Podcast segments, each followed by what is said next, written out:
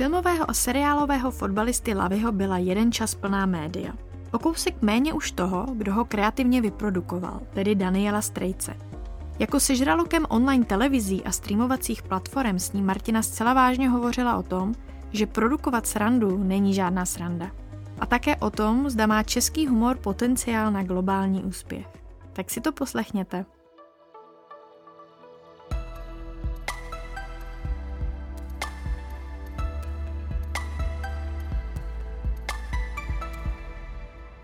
Daniel Strejc je profesně téměř všechno. Autor námětů, scénárista, režisér, ředitel obsahu, dramaturg, po nejvíce kreativní producent i příležitostný herec. Jestli jsem na něco zapomněla, on mě to připomene. Asi nejvíc je ale producent. Jako kreativní producent a autor námětu je podepsán pod diváckým hitem Lajna, dále byl u zrodu Vyšehrad seriál, produkoval filmy Padesátka, Přes prsty, Večírek a tak dále a tak dále. K tomu se dostaneme v rozhovoru. Zvláštní je, že měl Daniel původně nakročeno k profesi právníka. I když možná proto ho za jeho audiovizuální dílka ještě nikdo nezažaloval. Nebo ano, Danieli? Tak dobrý den, děkuji za pozvání. Den. Jsme teda začali z Ostra těma žalobama. Ne, ještě mi nikdo nezažaloval. Já myslím, Ani že, já jsem je žaloval. Já myslím, že některé výtvory, které přivádíte na svět, si občas nějakou tu žalobu jako Například, si oni říkají. Na O, různé, tam jsou různé. Zatím nic. Ne, ne. A jak to bylo teda? Proč to nedopadlo, ta právničina? to bylo asi mou chybou. Ale bohužel v pátém ročníku to nedopadlo, no. což je jako vždycky nejhorší. Správní hmm. právo. Klauzura ze správního práva. Hmm. No ale tak našel jste se v tom, co děláte teď? Jo, určitě. A musím jako říct, že vlastně i ty práva mě jako dali dost. Že když jako se chci na někoho obrátit a potřebuji sepsat smlouvu, tak si vyberu z portfolia svých kamarádů a ty oslovím. A jak jste vůbec jako do toho prostředí vplul? Protože vy teď děláte filmy, seriály, které si možná jako takový běžný konzument televize nepustí na obvyklých stanicích, je na těch internetových. Čili v podstatě ještě jako televize to není pro mladou a mladší střední generaci jako úplně mrtvé. Evidentně jste tam jako ryba ve vodě. Jak jste tam se dostal? Tak já jsem vždycky jako chtěl dělat filmy a seriály, ale jak jsem byl z malého města, tak jsem si jako nevěřil a netroufl. Tak jsem šel nejdřív tou nejistější cestou na ty práva, protože předtím studovala moje sestra. Ta chytřejší v rodině. To tak bývá, ty starší sestry. Že jo? To znám. Máte starší, no vy jste starší. Mladšího bratra. chápu, chápu. A jak to teda bylo s tím, jako se hledáním toho tématu, té, té vaší vysněné profese, protože to vypadá dnes, že to je vysněná profese. Je, je. Jako, já si myslím, že jsem jeden z těch, co má štěstí, že dělá to, co je jako fakt extrémně jako baví. A já, když jako jsem na natáčení, něco vymýšlím, tak já si pořád přijdu, že je to zvláštní, že mi někdo platí za to, že vymýšlím to, co mě baví a to, co, čím, jako, čím se já bavím, jakože se tomu já směju. Tak mi to přijde vždycky zvláštní. No. A to je přece nejkrásnější, že člověk může Je, ale nemá to tolik lidí, věřte tomu, že ne. Nemá, to, to, si, to si myslím. No. My právě tady máme jako téma rozhovoru našeho projektu je OK být chvíli na dně, uh, takové ty neúspěchy, různé krize, různé propady, pády na dno. Něco jako když máte pocit, že vlastně nic nejde a je nejvyšší čas ze vším seknout a, a dělat něco jiného. Taková období jste měl nebo určitě, míváte? Určitě, měl. No, měl, měl. Byl jsem takový jako špatně organizovaný a organizovatelný. No. Takže jsem si musel projít takovým obdobím, kdy prostě jsem dostal od různých lidí přes prsty, což je i můj film. A musel jsem si uvědomit, že některé věci musím dělat jako jinak, líp, spolehlivě, zodpovědněji. No. no a tak vlastně ta, ten váš jako postup, jak se z takových krizí dostat, byl pracovat na sobě, dělat ty věci jinak. No, jako takhle. Jako to nebylo tak, že jsem si to uvědomil a byl jsem k tomu donucený. Že jsem musel dostat nějakou zpětnou vazbu spíš kamarádů než rodiny, abych si uvědomil, že takhle ne, že můžu přijít o ty kamarády a můžu přijít o to, co mě jako baví, což byl v tomhle případě ten film a ty seriály. Uh-huh. A je teď teda po tomhle, po těch různých zpětných vazbách, je nějaký systém jako takové prevence, jak se už do těch situací nedostávat?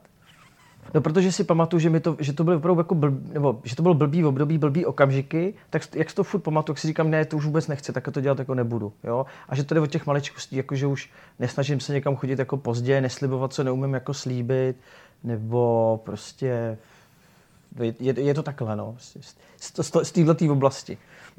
Takže si mám vážit toho, že jste přišel Včas. do našeho projektu Jo, jo, jo, a, včas, a včas. protože před pár lety třeba byste nepřišel vůbec. Hmm, jako, teda to přiznávám, ale přišel bych třeba později. Oh. Nebo ne vůbec. Tak, tak Kdyby to bylo dopoledne. Děkuju, děkuju, děkuju. No a kdo vás teda, mě zaujalo to, že jste řekl, že jste dostal jako občas nějakou zpětnou vazbu kopanec od známých, eh, příbuzných kamarádů. Co třeba takový ti starší spolupracovníci, protože vy jste pracoval se zajímavýma lidma. Třeba Michal Suchánek, kterému jste produkoval večírek. To je prostě otřený Bart show businessu. Nebo Jiří Langmajer z Lajny. Ten, ten to taky si myslím, že musela být velká zkušenost. Nebo Jan Hřebek či Ondřej Sokol, ti mají něco za sebou. Co vám dali, co jste se jakoby od nich naučil? Je jako dobře, že jste zmínila ty první dva, protože oni se opravdu stali mýma dobrýma kamarádama. Vždycky říkám, že jsem si na, sta, na starý koleno pořídil starší kamarády. Ondřej Sokol a Honza Hřebejk, jako s Ondřejem Sokolem jsme se bohužel rozkmotřili kvůli prostě taky kvůli takový komplikovaný jako jsme povahy vzájemně. A Honza Hřebek toho maximálně respektu, ale nemůžu si říct, nebo ne, ne, netroufnu si říct, jsme kamarádi, jo, jako, jo, ale respektuju ho, ale ten Michal a Jirka, tak eh, myslím, že to bylo takový jako osudový setkání. A bylo to třeba strašně hezký v tom, že já jsem Jirku Langmera oslovil na tu lajnu, neznali jsme se.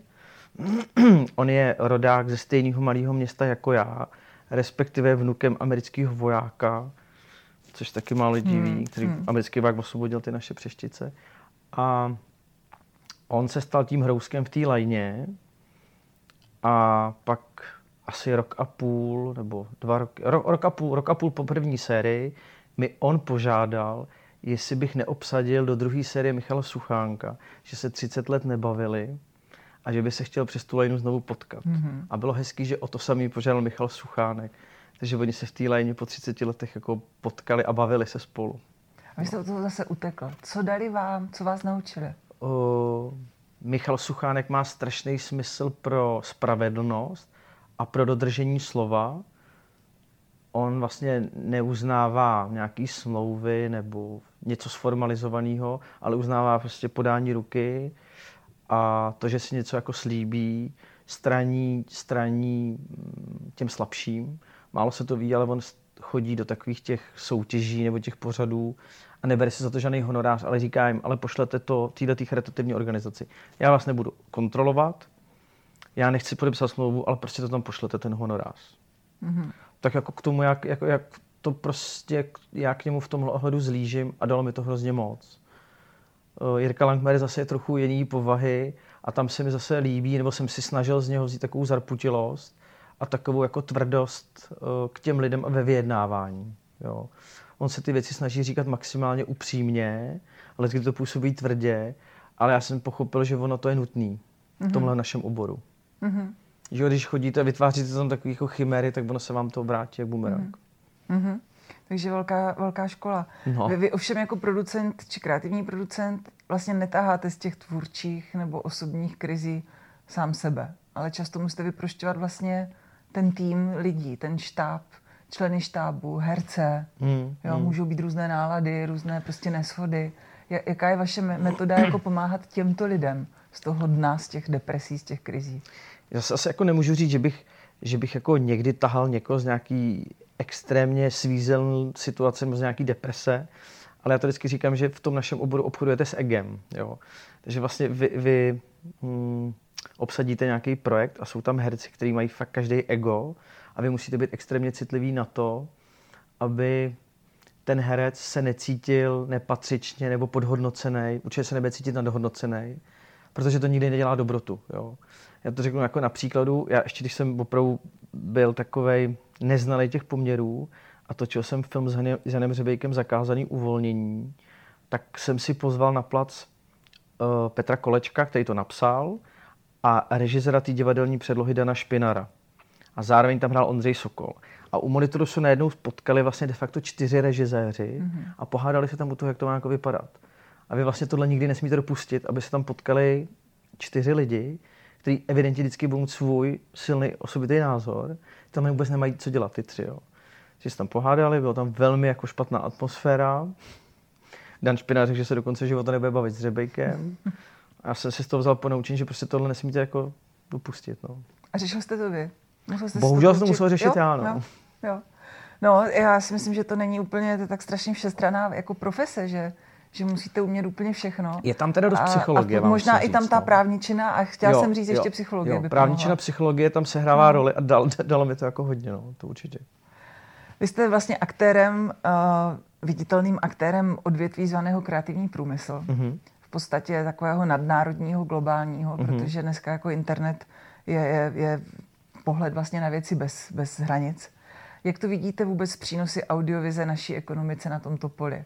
A je šance, že třeba některé, v některých věcech můžeme být my tím příkladem, tou dobrou praxi, já nevím, třeba můžeme být nejlepší tvůrci třeskutých komedií ze sportovního prostředí na celém světě? Můžeme jít někde příkladem? Hmm. Ono to má taky jako dvě roviny. Tak je asi obecně známý, že se v České republice točí poměrně do zahraničních projektů, že sem plyne poměrně do zahraničních peněz, k tomu přispívají ty filmové pobídky. Jo. To je jako jedna rovina. Pro mě to je analogie bohužel jako montovny, jo, mhm. protože mm. oni to tu vyrábí cizí produkce, ten kreativní tým sem přijede celý jejich a zaměstnávají tu ty, uh, teď to řeknu vošklivě, filmový jako dělníky. Ale já to nemyslím zlé, protože Česká republika tu má ty zakázky právě proto, že tu je prostě uh, ten, ty lidi v těch profesích jsou tu strašně jako zkušený, vzdělaný a na vysoký úrovni. Jo. Ale to, co chybí, je, že tu není rozvíjená jako ta kreativita, tak, aby jsme byli konkurenceschopní jako na západě. Jo. Já bohužel neznám tolik mm, formátů, který, by, který bychom byli schopni prodat do zahraničí. Jo. Když se podíváte na Skandinávii, mm-hmm. tak tam naopak jezdí Amerika jako nájezdníci a vykupují ty formáty a náměty a seriály, protože když to hodně zjednoduším, tak ve Skandinávii ty autoři už přemýšlí a píší v angličtině, tudíž je to hrozně dobře přenositelný jako do zahraničí. Jo. Mm-hmm. Češi prostě přemýšlí a píšou v češtině a když to budu adaptovat na Petra Kolečka, Petra Kolečka, když přeložíte do angličtiny, tak ztratíte 50% mm. kouzla. Jako, jo. Mm. Že prostě myslím, že Česká republika je konkurenceschopná v té výrobě, ale už je velmi nekonkurenceschopná jakoby v té kreativitě. A zrovna jsem se na to chtěla zeptat, že máte zkušenost vlastně tady s tím jako humorem, s těmi komediemi. Eh, není to třeba tím specifickým českým humorem? Není to specifickým jazykem, hrou ze slovy? Nebo je to něco, co nás jako neučí? Proč nás tu kreativitu neučí? Co myslíte, že chybí, když říkáte, že chybí kreativita? Tak jako otřepaná prostě věc, jako 40 od komunismu tady přerušilo tu kontinuitu, my jsme byli konkurenceschopní, tak jako málo kdo ví, že Hugo Haas prostě režíroval seriály v Hollywoodu, Voskovec prostě tam hrál v, jako ve velkých věcech, ale pak prostě přišla doba komunismu, tady to bylo zpřetrhaný a teď se na to navazuje a není to jako jednoduchý. A to, to když se něco, jako, to, když se teď udělá nějaký dobrý impuls, tak to se projeví za 20 let nebo třeba ve střednědobým, ve střednědobým horizontu.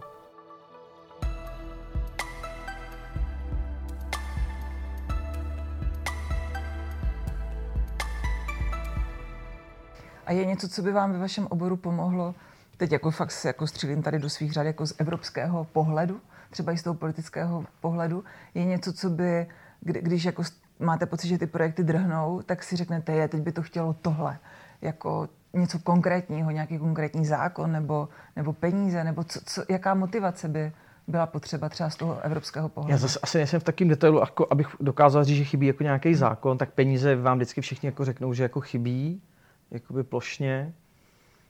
Hmm. Já teda se musím přiznat, že, že se poměrně ztrácím uh, v možnostech zažádat jakoby grant na nějaký evropský úrovni.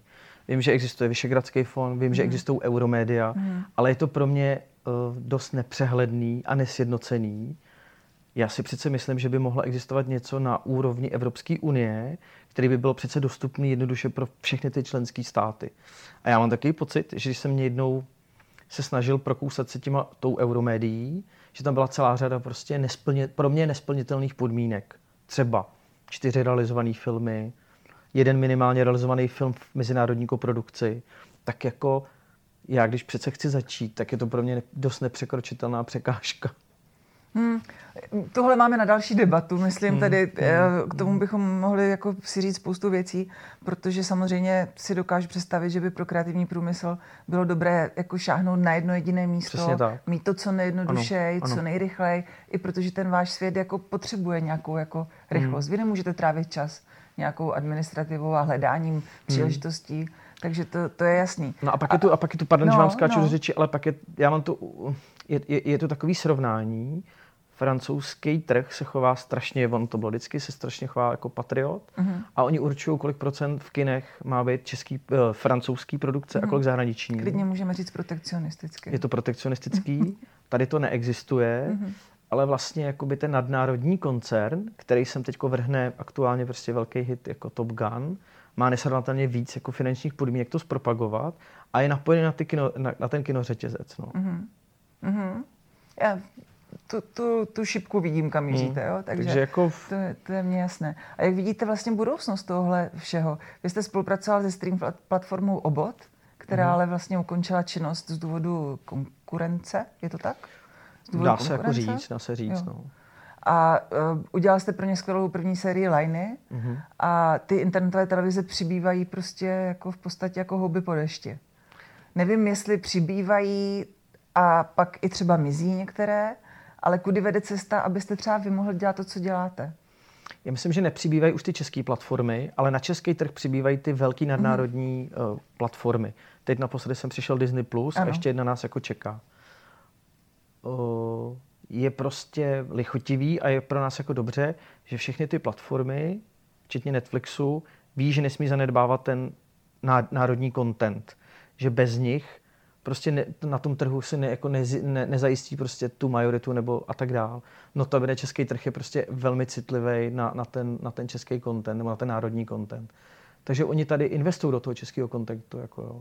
Myslím, že v povědomí těch lidí jsou seriály, které dělalo HBO, ať to byla ta Pustina, a nebo Bezvědomí, které byly poměrně velké mhm. investice mm-hmm. a bylo to na téma české český historie. Jo. Mm-hmm. Takže... Takže budoucnost vidíte? Budoucnost vidím jako v současné době se točí možná nejvíc kdy v historii. Jo. Teď jako já, kdybych chtěl teď na podzim zorganizovat nějaký velký natáčení, tak já už nemám ty herce, že mm. takový Martin Pechlát by mohl hrát najednou v osmi projektech mm. a já možná nemám ani ty kameramany mm. a já možná nemám ani tu vedoucí produkce. A jak moc tohle způsobil covid a to covidové období? To, co, to je docela dobrá otázka. Je pravda, že se seřadily ty projekty do takové fronty, mm-hmm. který měli načerpáno třeba privátní peníze nebo veřejné finance a teď, teď, teď se musí natočit a zrealizovat. Ale myslím, že to už jako mizí, jo? že ta fronta tam se hrála jako roli, ale souvisí to s tím, že existují tady už etablované čtyři celoplošné televize a všechny ty celoplošné televize, kromě klasického terestriálního obsahu, spustili nelineární obsah. To znamená, že Nová, to jste asi zaznamenala, spustila poměrně monstrozně jako Vojo. Mm-hmm. Já jsem tam měl taky seriál jeden, asi druhý, druhý na Voju jsem měl já. Teď ho spustí Prima. Mm-hmm. Česká televize investovala do obnovení i vysílání a už vyrábí kontent, který je přímo pro i vysílání, takže vlastně se násobí ten obsah. Mm-hmm. Takže opravdu se teď točí nejvíc v historii. Ale přesto ten covid, mm, eh, ten vlastně způsobil něco zajímavého v vašem sektoru. Něco se pohnulo. Máte pravdu, máte pravdu uh, změnil návyky těch lidí, oni se naučili víc konzumovat v onlineu, oni se naučili víc konzumovat v onlineu, ale zároveň si ověřili, že nechtějí tolik těch platform jako podporovat a kupovat. Uh-huh. Vy, to se jako děje Netflixu, že jim poprvé začaly ty diváci klesat. Uh-huh. No. Uh-huh. Což možná nějaký jako větší makro, makroekonomický jako problém, ale jako může to být, může to být covid, změna návyků, může to být krize, může to být prostě Hmm, to bude zajímavé, až se budeme koukat třeba zpětně na ta no, čísla, no, no. Na, na ty statistiky, no. co se dělo, jak se to dělo a jak to, jak to působilo. No, to, je, to je zajímavé. Vojo jako roste. Vojo jako aha. roste, Netflix klesá. Aha, aha. Mhm. A když se zeptám osobně, tak kde se vidí Daniel Straits za pár let? Tak já se pořád, já tak pořád teď říkám svým kamarádům, že vlastně ještě tak tři roky budou dobrý nápad a pak budou vyhořelej. Takže nevím. No. Myslíte, že to vyhoří ty nápady? Uh, už sebe kriticky musím přiznat, že už občas hraju na takovou jistotu, že vím, že něco jako funguje, tak replikuju něco z něčeho, co už jsem jako využil a nevím, jestli to je úplně jako dobře. A samozřejmě se vám děje to, že ty lidi už vám předhazujou, no prostě už se pro ně stanete čitelno, čitelným. Mm-hmm. Mm-hmm. No a tak mě teď napadá, že třeba zrovna vrátit se trošku k té právní čině. Ne, to ne. Vůbec to ne? ne? Ne, ne. To, to má pro mě takovou... To zkombinovat ty věci, to Uh, ne, ne, ne, já prostě, já, já, já neumím. Uh, Pro mě ta právničina je o, o, o nějaký pečlivosti a o tom, že to musíte vysedět. A ta, ta, ta moje přednost je v komunikaci s lidma a o tom zabalit jim tu myšlenku. Jo? Takže jste zjistil, že to vysedí ne, to, není pro to pro, ní pro mě. No tak jako dobré je to zjistit. No. Dobré je to vědět. Super. Já jdu k závěrečné otázce, což je pro nás taková tradiční našeho projektu. Mhm. A je to taková prozba o nějaké univerzální moto, moudro, které by si měl každý říct, když je mu těžko, když se mu nedaří. Jakoby nějaký takový návod, který třeba dnes po tom rozhovoru pak někdo uslyší a uvidí znovu jako ten optimismus. Má- Hmm. Máte těžká- něco takového? Nejtěžší otázka na závěr. Mhm, to tak bývá. Jestli nejsem jistý, jestli jsem ve věku, kdy můžu lidem sdělovat nějaký moudro, tak asi se vždycky obracím jako k nějaký, k nějaký postavě nebo ikoně, která je pro mě zásadní, jestli bych tam nenašel odpověď na nějakou svou otázku, no. Ale já to moudro ještě nemám. Tak vás budeme muset pozvat znovu? No, Na to moudro? No, za pár let. Tak super. Tak jo, děkuji moc za rozhovor. Já děkuji za pozvání. Poslouchali jste další díl podcastu, který je určen všem, kteří věří, že to jde. V rozhovorech Martiny Dlabajové s hosty, kteří už řekli jde to. Tak ahoj zase příště.